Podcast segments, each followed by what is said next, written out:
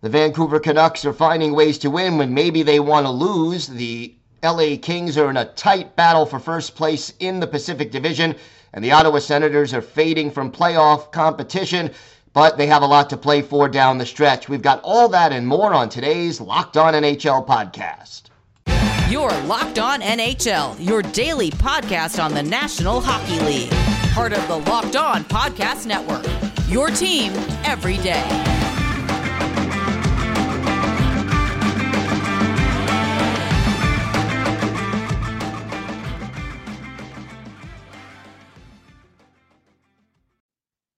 Gil Martin here, and welcome everybody to the Monday edition of the Locked On NHL podcast, part of the Locked On Podcast Network, your team every day. And thanks for making Locked On NHL your first listen every day. We are free and available on all platforms.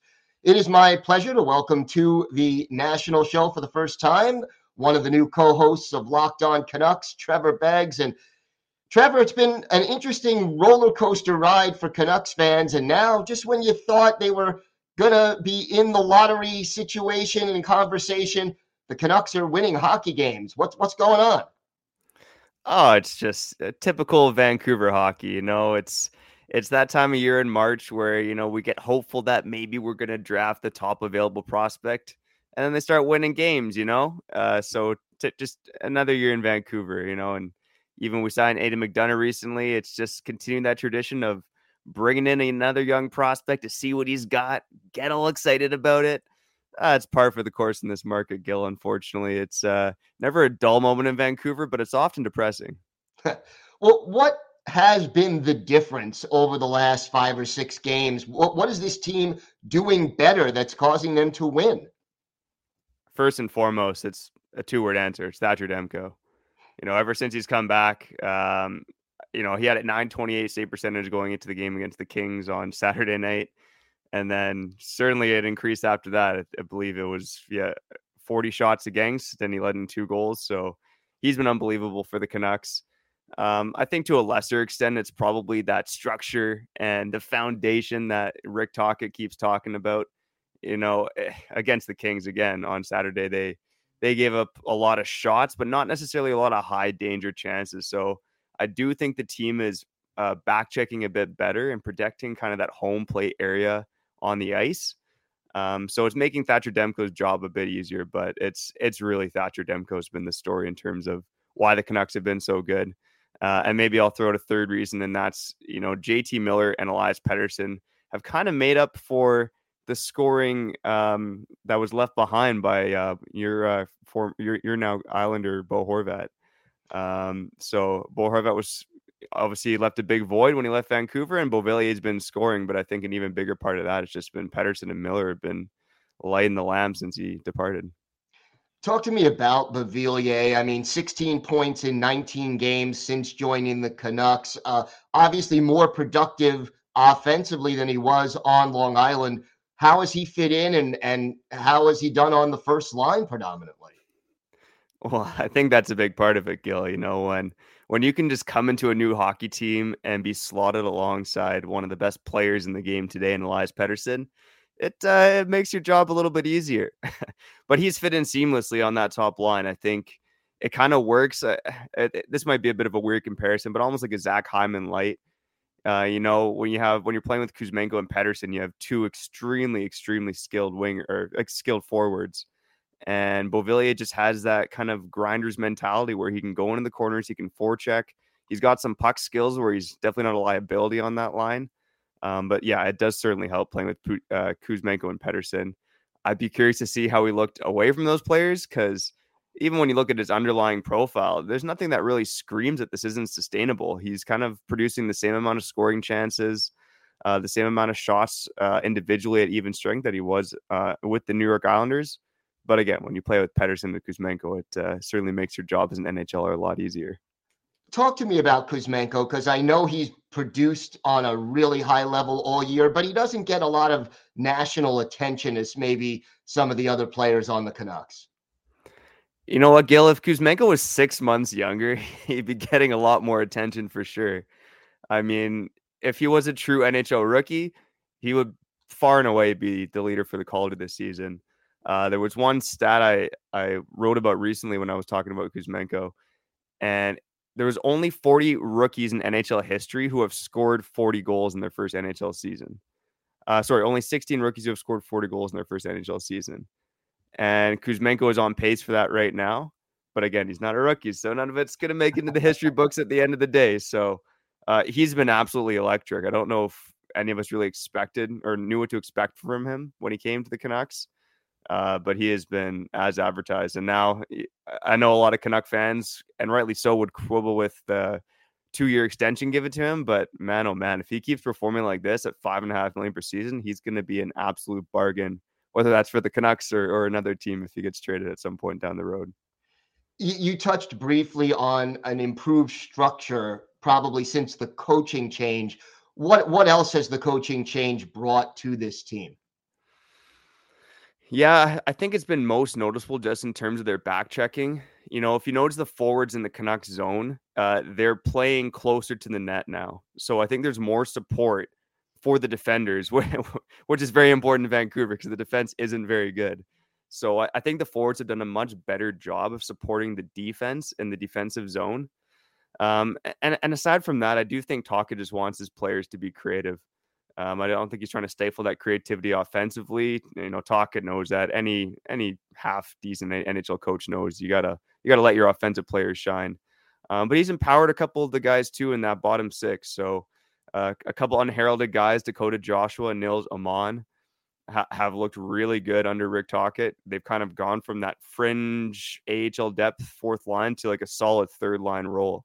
And there's been a line of Connor Garland, Dakota Joshua, and Nils Åman that's really looked good under Tocchet. And another guy that's looked good is uh, Vasily Podkolzin. The ice time hasn't necessarily been there, but he's earned a recall, and when he is on the ice, he's he's looking like an NHLer. So I think there's a couple individual performances that have, or guys that have uh, uh, succeeded individually, uh, aside from just the overall structure of the team. We talked about the Bedard situation, and and all this winning obviously makes it a little tougher to get those uh, top lottery positions.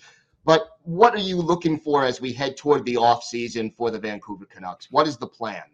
Oh, Gil, why you got why you got to bring up Bedard, man? Why you got to do that to me? It's uh, that's sad. I think when we took over Locked On Canucks, they're maybe the fifth worst or sixth worst team in the NHL, and you know I think fans of this market were dreaming the Vancouver kids finally going to come home.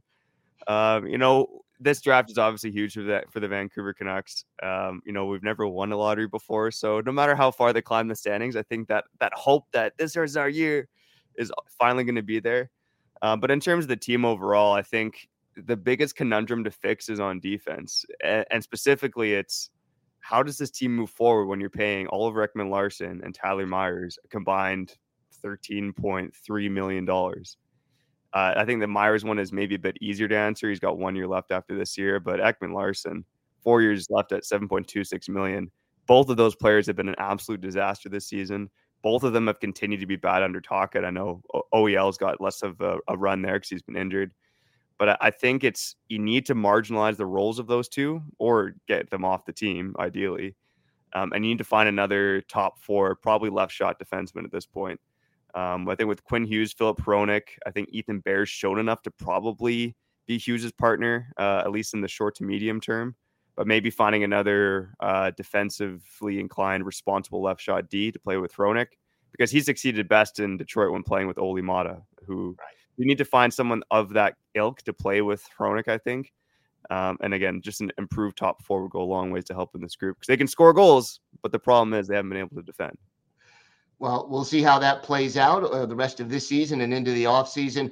Trevor, why don't you tell our viewers and our listeners where they could find the podcast and where they could find you and your co-host on social media?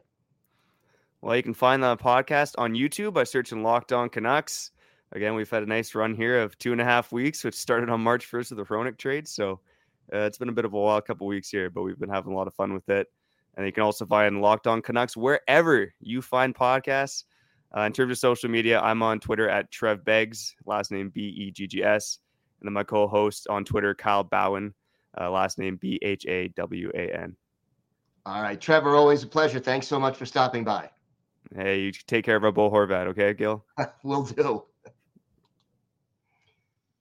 Today's episode is brought to you by Athletic Greens. Our next partner has a product I literally use every day. I started taking AG1 because I wanted to find one supplement that would meet all of my nutritional needs.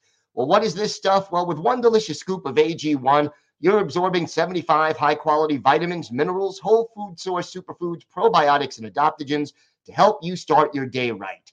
This special blend of ingredients supports your gut health, your nervous system, your immune system, energy, recovery, focus, and aging, all these things. And it's lifestyle friendly, whether you eat keto, paleo, vegan, dairy free, or gluten free. So, right now, it's time to reclaim your health and arm your immune system with convenient daily nutrition. It's just one scoop in a cup of water, and that's it. And to make it easy, Athletic Greens is going to give you a free one year supply of immune supporting vitamin D and five free travel packs with your first purchase. All you have to do is visit athleticgreens.com slash NHL network. Again, that's athleticgreens.com slash NHL network to take ownership over your health and pick up the ultimate daily nutritional insurance.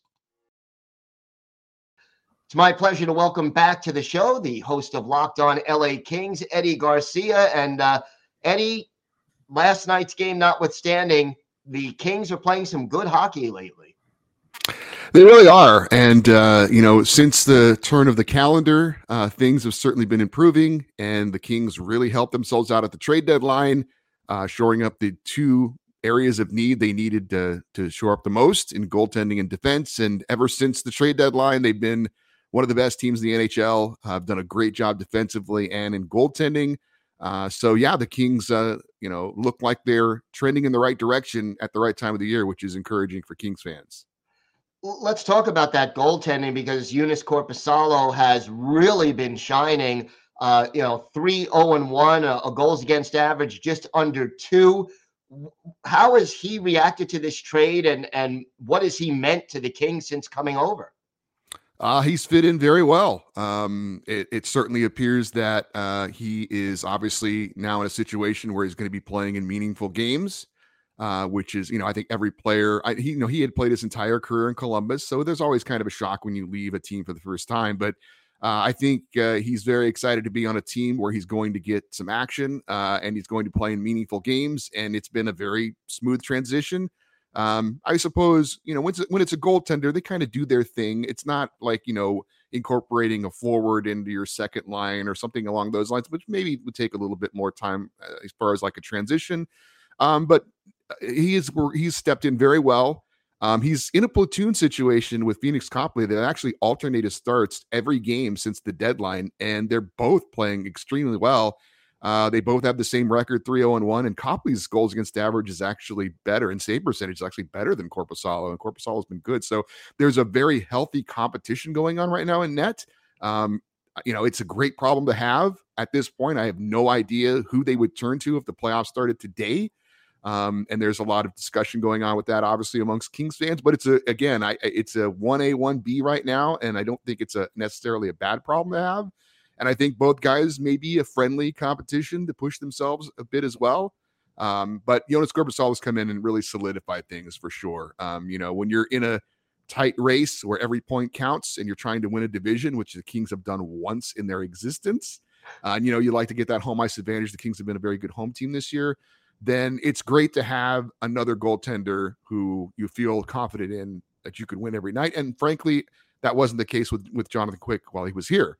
Uh, he's obviously gone on and turned things around a little bit in Vegas, but uh, but no, Joonas Korpisalo has come in, uh, fit in very well, and uh, and the goaltending, which going into the season was a question mark, and then in the middle of the season was also a little bit of a question mark, has now been solidified if the season ended now, do you have a preference as to who you would uh, have in between the pipes for game one?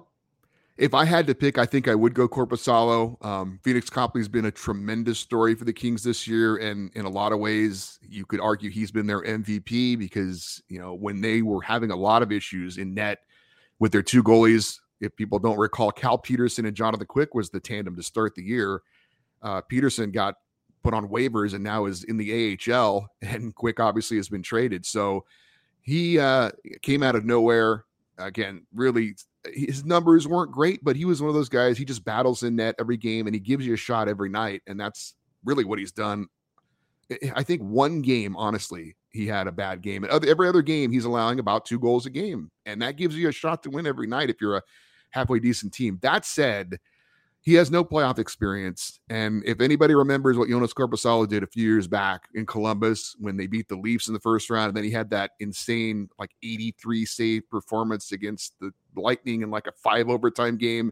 I think he's shown when he's locked in, uh, he can get it done uh, at those types of moments. So uh, if I had to pick today, I think I would lean towards Joonas Korpisalo. But uh, I think Pheonix Copley is a very solid option if things don't work out, you know, to go to your number two guy.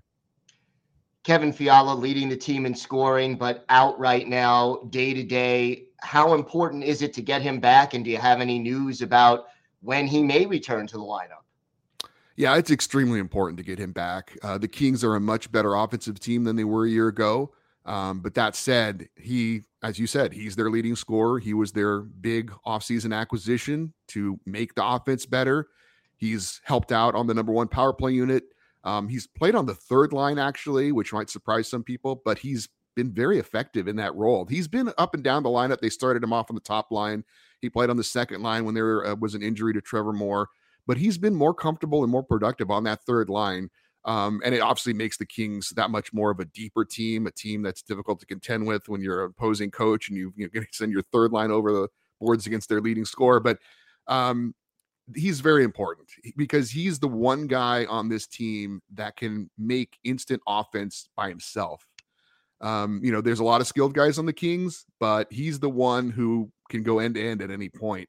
So I've seen, you know, the last few games, the Kings offense has not been quite as productive as it has been. Um, in particular, the game on Saturday against Vancouver, they could have really used a guy who could turn it on and get things kind of going uh, in the right direction. So they say he's day to day. That's always a little bit uh, iffy when it comes to the NHL.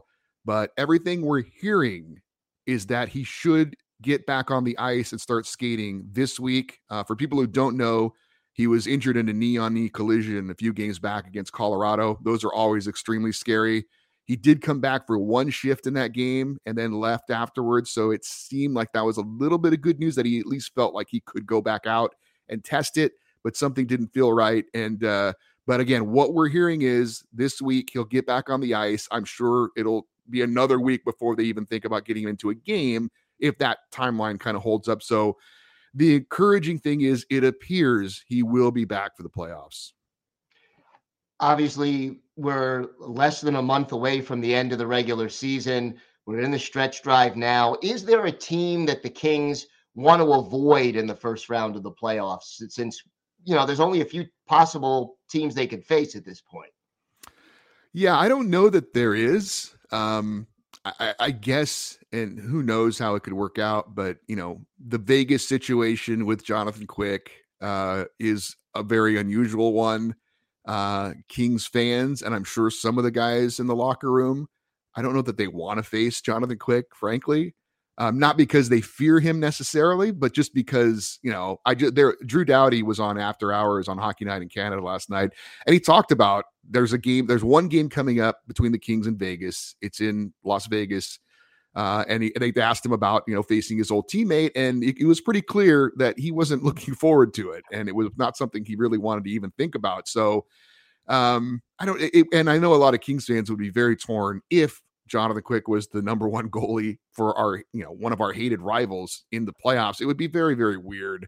Um, but we'll see how it works. And, and, who knows if Jonathan Quick will even be the number one goalie when right. playoffs come around for Vegas. Obviously, they've got some injury issues, but I would I would think just from that standpoint, not really an on ice standpoint, but just that dynamic I think a lot of Kings fans would have very mixed emotions if the Kings had to face Vegas in a playoff series and Jonathan Quick was in net.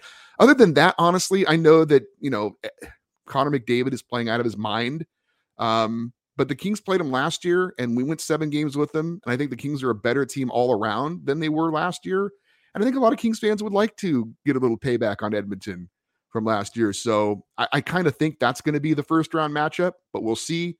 But uh, I don't know that there's any fear of anyone in the Western Conference.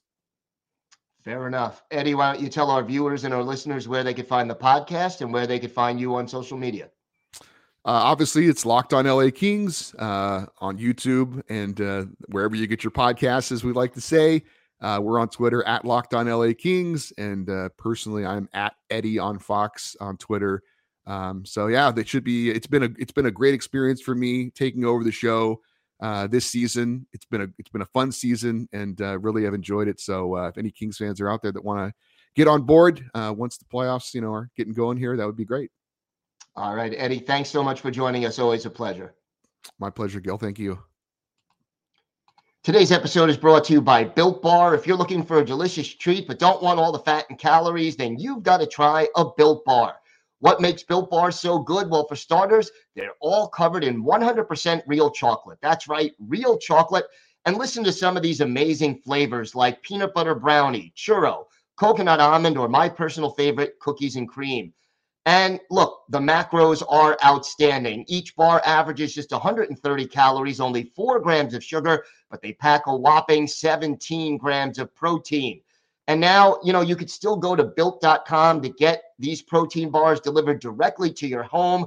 Or if you want to get a box right away, just head to your local Walmart or Sam's Club and you can pick them up immediately in person. So it's Built Bar, the protein bar that tastes like a candy bar, available at built.com or at Walmart and Sam's Club. You can thank me later.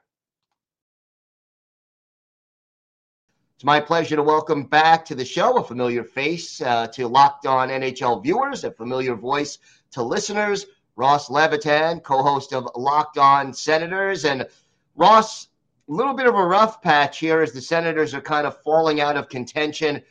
What's been the cause of the of the recent slump? Oh, where do you want to start, Gillen? Appreciate you always having me on, on Locked On NHL, your team every day. But no, with the Senators, I mean, they're one five and one in their last seven games. It's been a real tough stretch. Started on a road trip where you lose five nothing in Chicago, you get off on the wrong side of that. They had a great win in Seattle where they gave up a three nothing lead, but ultimately got a five four victory. Scored in the final two minutes, Alex DeBrincat, and you're like, okay, maybe that was an anomaly, the five nothing loss, because they were coming off a five game win streak Jakob Chychrun was getting in the mix, but then, I mean, it's just been downhill from there. Losses to Vancouver, Calgary, and then finishing the road trip 6 3 loss in Edmonton. And they came home in two tough games Colorado and, and Toronto. They lose both them by a 5 4 score, although the Leafs game was in a shootout. And it all comes down to goaltending at the end of the day. And we're not being too difficult on Mads Sogaard. He's being put in a really tough situation right now where we knew Anton Forsberg was out for the year, two torn MCLs uh, one on each leg. Awful injury. We wish him the best, successful surgery. But then Cam Talbot went out with an oblique injury. So they're on their third string goalie, and he's the reigning rookie of the month. He had a great February, but it's a lot to ask. The rigors of an NHL schedule, game in, game out for a guy whose most games played he's ever played since junior is like 30 and with the COVID pause in there. So it, it's a lot. He's at 11 starts now in such a short period. And the Sens have allowed seven straight games with four or more goals. And you're just frankly not going to win a whole lot when that's the case. You know, you you you did mention Jakob Chychrun. How has he been fitting in? What have his contributions been since the trade deadline? Yeah, you know what? He's been just fine. Four points in nine games, but those points all came in two different games. He had a goal and an assist on two separate occasions. He's still trying to figure out who his partner is, or maybe that's more of a team thing, right? Giving him that consistent partner that he can build chemistry with and find his way. I think what's going to be really exciting about this trade and why, despite the recent results for the team after going out and trading their first round pick to go get him, it's that he signed for two more years. So you're not saying, "Oh, this is a, an awful deal, right? They're going to get rid of him so quick." No, he's he's going to be a part of the fabric of this team going forward. I mean, he was near tears after his first home game because his grandpa got to be at the game. They've they've got a lot of deep family ties to the Ottawa and Ottawa Valley area. So I think uh, it's just kind of the beginning of his time here. There's been a little bit of ups and downs, but on many nights he's led this team in ice time. In his uh, nine games here, he's averaging 21 33 and come as advertised. Great on stick, on puck defender, great active stick, jumps into the rush. So I think Sens fans are happy with the con- contributions and knowing there's more to come as he gets more and more comfortable in in town. There have been some bright spots in Ottawa, even with this recent slump, and it's got to start with Tim Stützle. It has to. I mean, Tim Stützle, Timmy Superstar, we called him that since the day he was drafted, and he is making us look like geniuses. This guy, since January 15th, when he uh, when he turned 21 years old, when he was able to drink in the United States legally, he's now the third leading goal scorer, point getter rather, in the NHL. In those 27 games, he has been under two points in eight of the games and the rest, he's either got two, three, or four points in every single game. It's unreal what he's being able to, to accomplish here in what is his third season. And to think he's signed for eight more years at 8.35 is truly remarkable. This is the last year of his entry level contract. To to put it uh, frankly, and we had a a timestamp. It was two back to back games against the Detroit Red Wings. Where are you going to have meaningful games, or are you going to be the team that's on the outside looking in for the last twenty? They beat the wheels off of Detroit. No pun intended there. But ever since, so 11 games here. Ottawa's 5 5 and 1. Okay. Not great. Tim Stützle's got 19 points in those 11 games. He is truly remarkable. He's he's only 21, like I said, and uh, his deal kicks in next year. So there is so much excitement around this young player, and he fits in on the line with Brady Tkachuk so well because we know Brady. He's a net front presence, but Tim Stützle's a one man zone entry. Whenever he gets the puck in his own zone, bang, he's in he's in the offensive zone and he's making things happen. He's the type of player that puts fans in seats, and that's what he's been doing selling tickets in Ottawa. Yeah, no, he he has really really stepped up his game. And then another player with a, a big milestone right ahead of him, possibly Claude Giroux, coming closing in on a thousand points. But will he get there this year, or does he have to wait until October? Well, I'm going to stick with my my initial prediction right when Ottawa signed him on July 13th, first day of free agency this past summer, and that's heck yeah. And he needed 77 points to get there he was well on his way until a recent. He's only had one assist in his last four games, but it came on that game tying goal against uh, Toronto on Saturday night with 11 seconds left. They tie that game up, send it to overtime. He is such a good hockey player. Like you hear about him over the years, right? He's one of the leading scorers in the last decade in the NHL, the top power play scorer since 2010 in the NHL. But man, when when you get to watch this guy game in and game out, it, it's truly impressive. The work ethic, he's he plays the game like a grinder, but then all of a sudden he shows these flashes of skill, shift in, shift out, that just make you believe. Like I think he's got four or five more years left in the tank. I know he has two years left on his deal right after this one, but I don't think he's going to be out of the game anytime soon. Just the way he plays, it's so much fun to watch. So, uh, been a real treat, a part of the leadership group on this team. 67 points in 69 games. He needs 10 more to get to a thousand. And Ottawa's sitting in an opportunity here where they have 13 games left. So I say he does it, Gil. I say he does it. You talked a little bit about goaltending and obviously injuries playing a big part, but how confident are you in the long term goaltending situation for the Senators?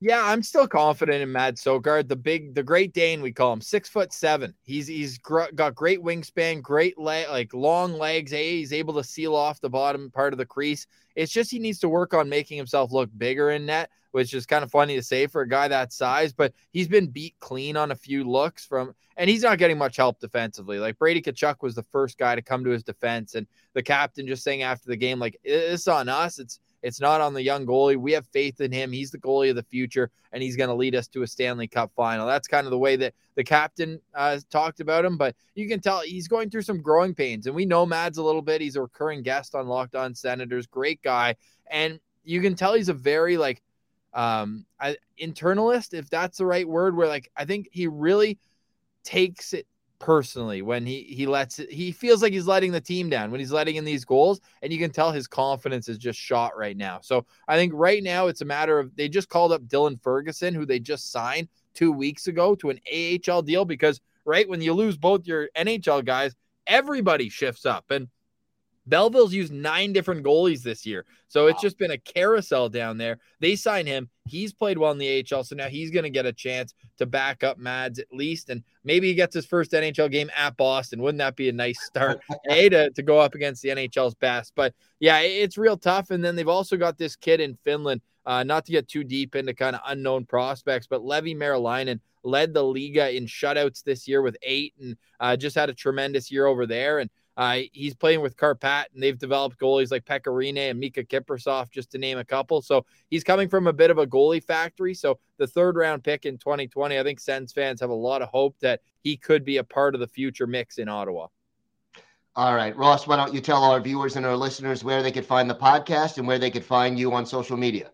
Yeah, you can find us on social media at Send Central. Uh, we were pretty active there on Twitter, on Instagram as well, locked on dot senators. And just like Locked On Islanders, Locked On NHL, you can find us on your favorite audio, audio podcast platforms and on YouTube as well, Locked On Senators. Always appreciate you, Gil. And I'm I'm rooting for you. I don't know if I'm rooting for the Islanders, but I'm rooting for you that they have a solid finish to the year. I saw Pageau got a goal last night, and uh, we're always following our hashtag Sens abroad. So uh, we we obviously still have a very strong connection with Jean Gabriel Pageau, and uh, hope to see him have some success come spring.